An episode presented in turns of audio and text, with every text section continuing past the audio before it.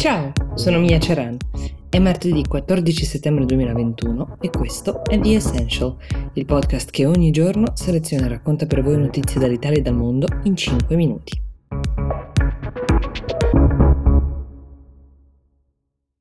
La prima notizia di oggi ci racconta come si fabbrica ad arte una notizia, per l'appunto, e di come la sua fabbricazione può, in una finestra pur breve di tempo, far diventare ricco chi l'ha ideata e fabbricata. È successo questo. Esiste una criptovaluta che si chiama Litecoin, è una criptovaluta tra le tante che ormai esistono. Nella giornata di ieri il suo valore è passato da centoventi sterline a circa centosettanta. Questo è accaduto nel lasso di pochissime ore grazie ad un comunicato stampa che è stato ripreso da un'agenzia chiamata Global News Wire. È un'agenzia molto usata come fonte da diverse testate di settore. Nel comunicato stampa che cosa si diceva? Che la catena Walmart, una delle più importanti e diffuse negli Stati Uniti, avrebbe accettato il Litecoin come pagamento. Peccato che la notizia fosse completamente falsa. A scoprirlo, pensate, è stata la C N B C. La C N B C è una delle più importanti testate finanziarie negli Stati Uniti e l'ho scoperto facendo una chiamata agli uffici competenti di Walmart, che ha subito risposto bollando la notizia come inauthentic. Peccato che poche ore prima la stessa C N B C aveva divulgato la notizia e dalla C N B C molti l'avevano ripresa rapidamente, data appunto l'autorevolezza della testata.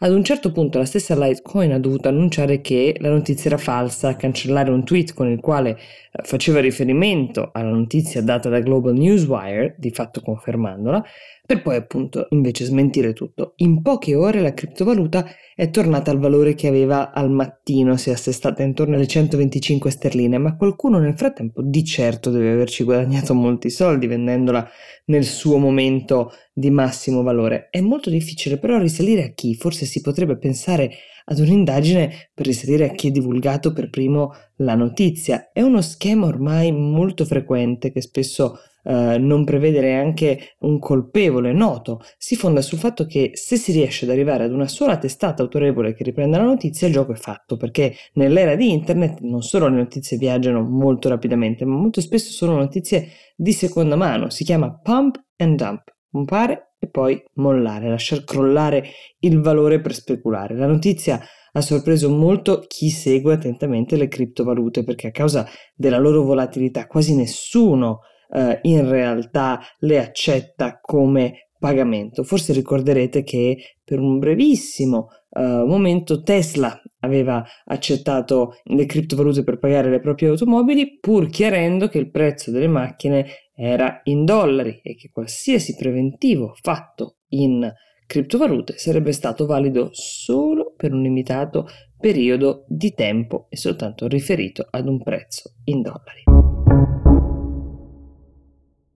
A proposito di comunicati stampa di tutt'altra natura, vi dicevo l'altro giorno che la parata militare per la festa patriottica nordcoreana sembrava per una volta più sottotono dal punto di vista, diciamo, dell'ostentazione militare, o almeno così avevano pensato gli osservatori internazionali. Invece ci siamo sbagliati, o almeno così ci dice la K C N A, che è l'agenzia di stampa del regime nordcoreano, quindi prendiamola con le dovute cautele questa notizia, ma pare che nel fine settimana siano stati testati missili che viaggiavano per tratti anche di millecinquecento chilometri, capaci quindi di raggiungere il Giappone volendo, che infatti ha manifestato una legittima preoccupazione. Questo che cosa ci racconta? Ci racconta che la Corea del Nord, al contrario di quel che si pensava, nonostante le difficoltà di approvvigionamento alimentare della propria popolazione, la crisi economica devastante che ha investito il paese, continua ad investire grandissime cifre per gli armamenti,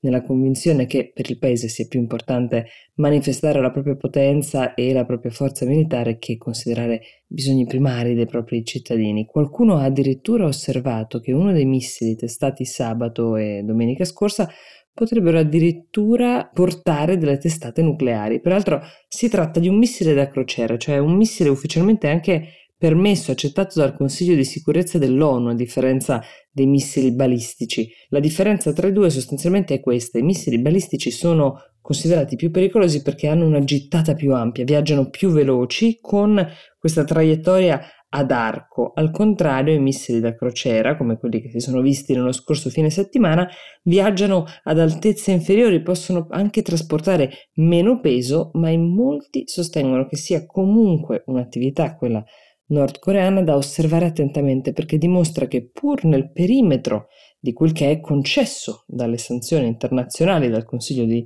Sicurezza dell'ONU, il paese è in grado di produrre armi sempre più pericolose. The Essential per oggi si ferma qui, io vi do appuntamento domani.